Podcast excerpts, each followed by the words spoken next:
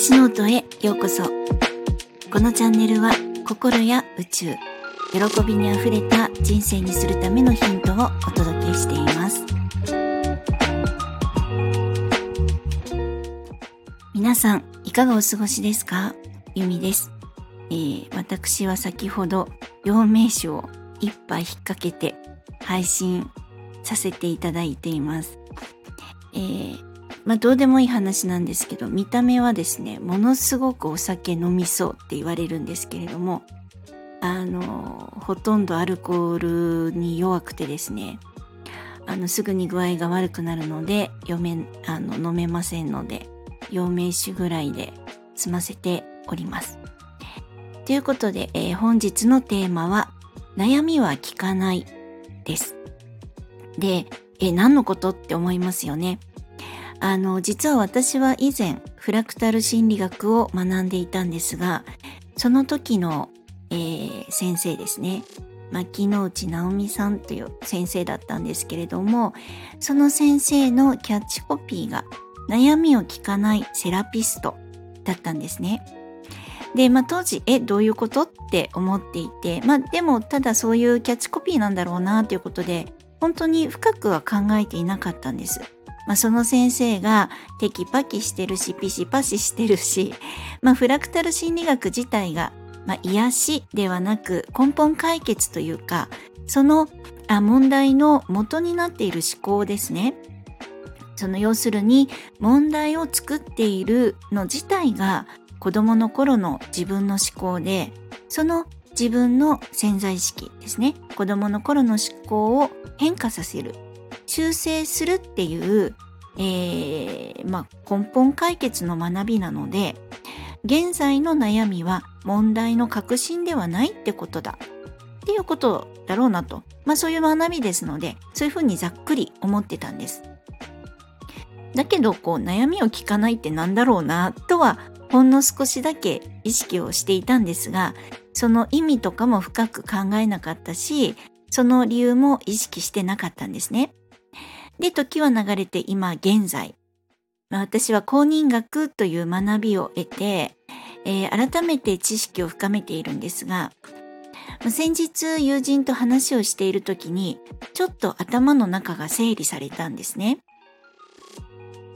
なぜなら、悩みを聞いてもどんなに分かってあげてもまあ分かってあげられないことが多いんですけれどもそしてその一時的な悩みを解決しても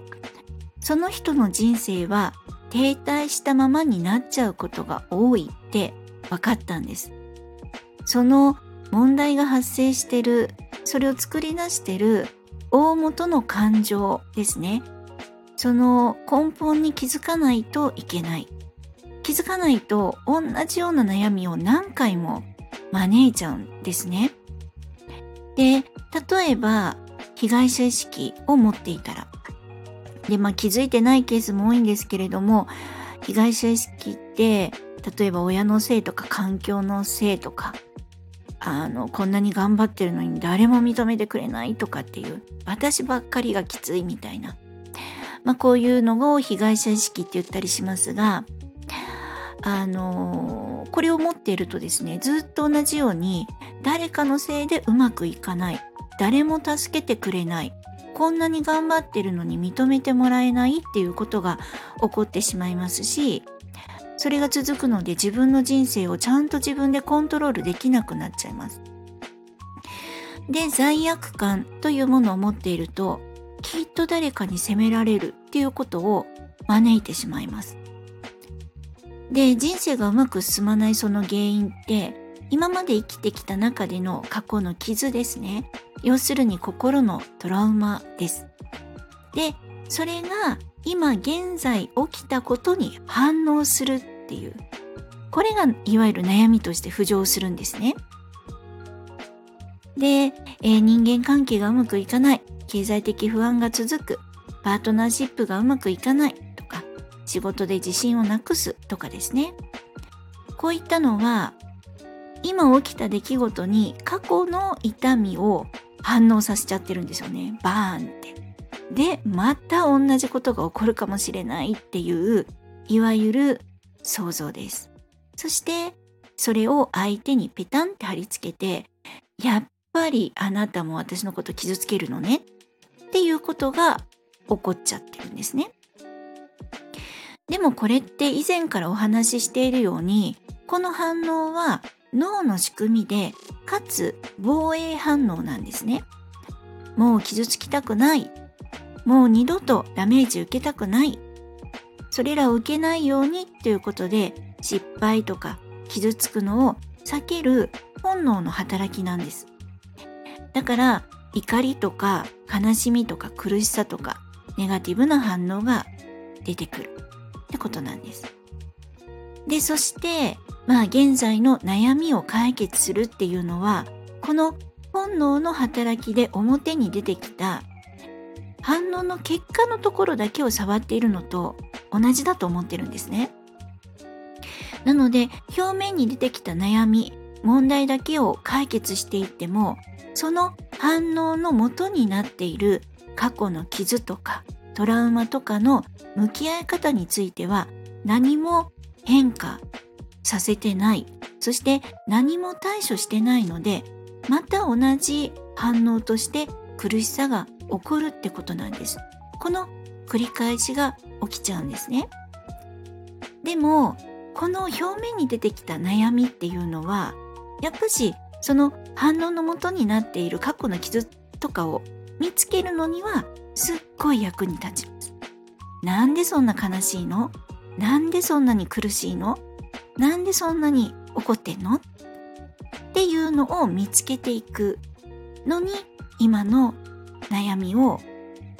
何て言うんですかねこう、まあ、使うというかそこからアプローチするっていうことをします。だから今現在表に出てきている悩みを解決し続けてもしょうがないんですよね。でもちろん悩みを聞くそして今の心の辛さを解消するっていうのもその時はとっても大事です。だけどその繰り返しじゃ根本解決にならないんですね。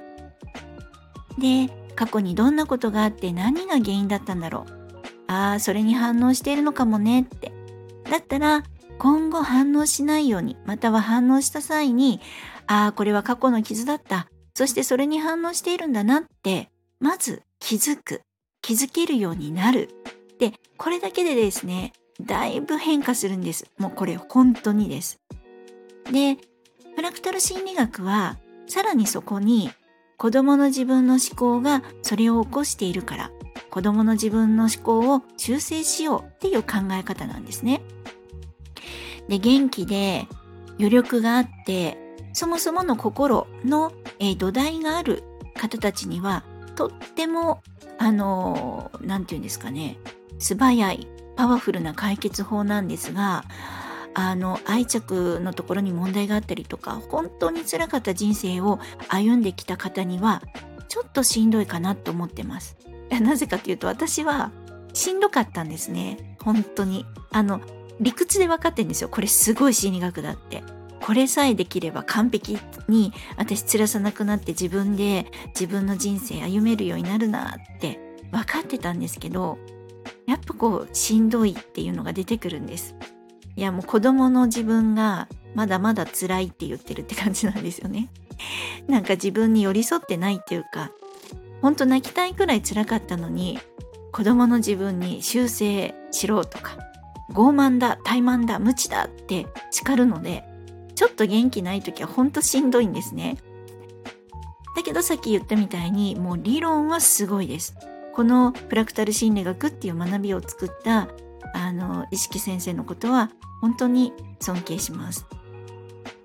でところでですねあの仏教に同州将棋っていう言葉があります。でこの同州将棋っていうのはあの動くの動ですねそして執着の執そして生きるの章そして疑うの義の4文字の漢字です。でこれはあの浅い教えに執着している心を動揺させてで疑いの心を生じさせるっていう意味なんですけどめっちゃ簡単に言うとですね本当にこれは正しかったのかな？正しいのかなって思うっていうことなんです。まあ、真実ではないものは疑ってみるっていうことなんですね。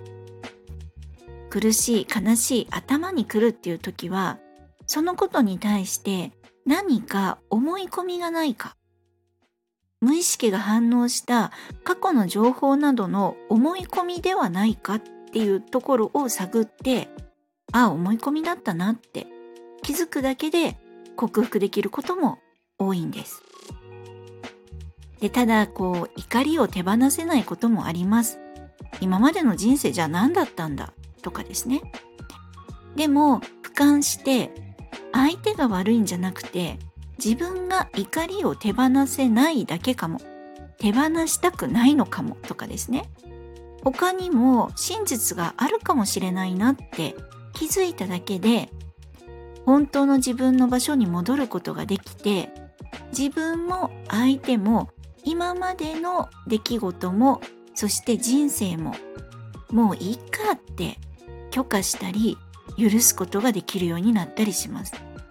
まあ、物事の本質が見えるようになるんですね。自分が今まで生きてきた中で起こったネガティブなことも生きるために必要だったことだったりします。だからそれをなかったことにしたりとか必要以上に排除するっていうのではなくてそれらを美点と考えられるような余力を自分の中に持てるようになるといいなって思います。これはあの NLP というので言うとリフレーミングっていうことですね。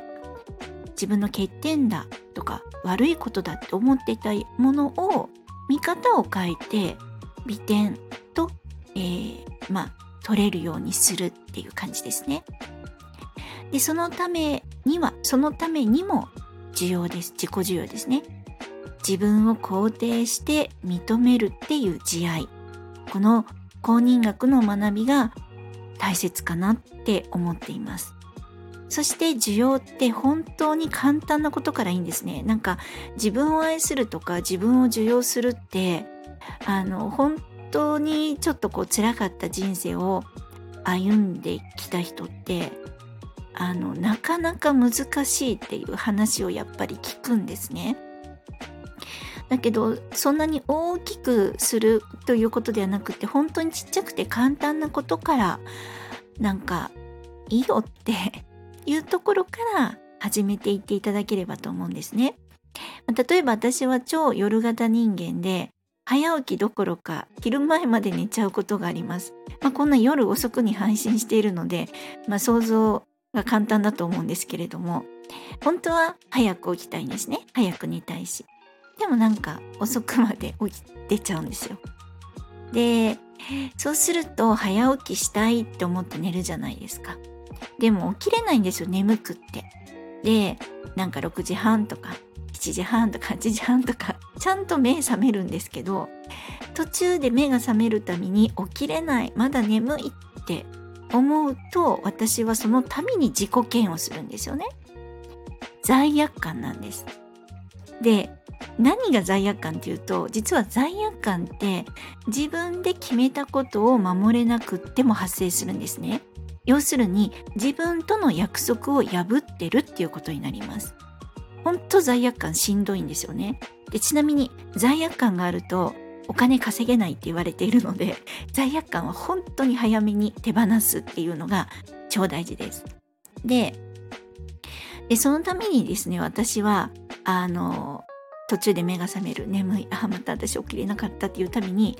あのいいよってちゃんと毎日頑張ってるできる範囲で頑張ろうねって声かけながら寝るんですね。おいまた寝るんかいって感じなんですけど責めないでちゃんとまず体調を一番にするっていうのが私の、まあ、今の目的なのでとにかく睡眠時間は取る。これが1できれば早起きね早起きをしたい。これが2なんです。なのでえー、そんなできない私もいいよってまあねあんまり良くない言葉かもしれないけど起きれる時は起きようねみたいな。今日は辛いから寝てもいいよっていう感じなんです。これもあの自己需要なんですよね。本当に。それでもいいんだよって頑張ってるよっていう肯定して認めるっていう慈愛なんです。ということでですねあのフラクタル心理学もそうなんですが公認学も悩みにフォーカスしないんですね。本当に。で公認学はその必要なのは心と脳と、えー、量子力学という物理学の世界とエネルギーの世界この仕組みとか、まあ、いわゆるものの道理をですねしっかりと把握して学んでそして物事が起こった時の考え方を変えるだけなんですね。それだけで心と思考が一致してきます。こういう時にこういう風な心の動き方、脳の動き方するんだなっていうことを知るだけでもですね、ちゃんと心と思考を一致させていくことができるんですね。で、本当に私たちの悩みで何が一番辛いかって思考と心の望みが一致してない時が本当に一番辛いんです。だからこそそこを一致させる方にあの一致させる道理を知ってただそれを頑張っていくっていうことですよね。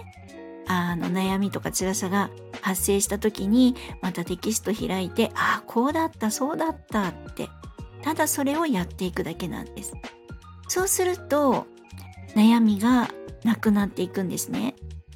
で、もし悩みが発生しても自分で解決できるようになるんです。まあもちろん、あの、セラピー、セルフセッションという自分へのセラピーもします。なので、まあそのフラクタル心理学においてもですね、だから悩みは聞かなくていいっていう、これが先生の悩みを聞かないセラピストっていうキャッチコピーのもとなんだなって思いました。もう本当に偉大だったんですね。えー、悩みを聞かないので、やればいいのよってつも言ってましたけど、本当にそれこそが大きな愛だったんだなって思います。もうそうですよね。先生の言う通りだったんです。真実を捕まえて幸せになる方法を知ったら、ただそれをやればいいだけ。本当に答えはとってもシンプルでした。なので私も悩みを聞かないセラピストでやっていこうかなって思いました。そして公認学はそこにさらにブロック解放ですね。ブロックとかその心のトラウマブロックの解放、えー、悩み解放のセラピーのセッションをします。で、えー、まあ、他者、他の方へのセッションだけではなくて、セルフセッションもできるので、自分自身でその辛さを解放できるんですね。これ本当におすすめです。もうあの一家に一人セラピストですね。ということで本日は悩みよりもその悩みが発生する大元の感情に気づくということが大事ですよっていうお話でした。えー、今までの配信や今回のお話でわからないところがありましたら、ぜひコメントやレターいただけると嬉しいです。そして、いいねやフォローもしてくださるととっても嬉しいです。本日も最後までお聴きくださり、本当にありがとうございました。皆様、ぜひ良いお時間をお過ごしください。ではまた。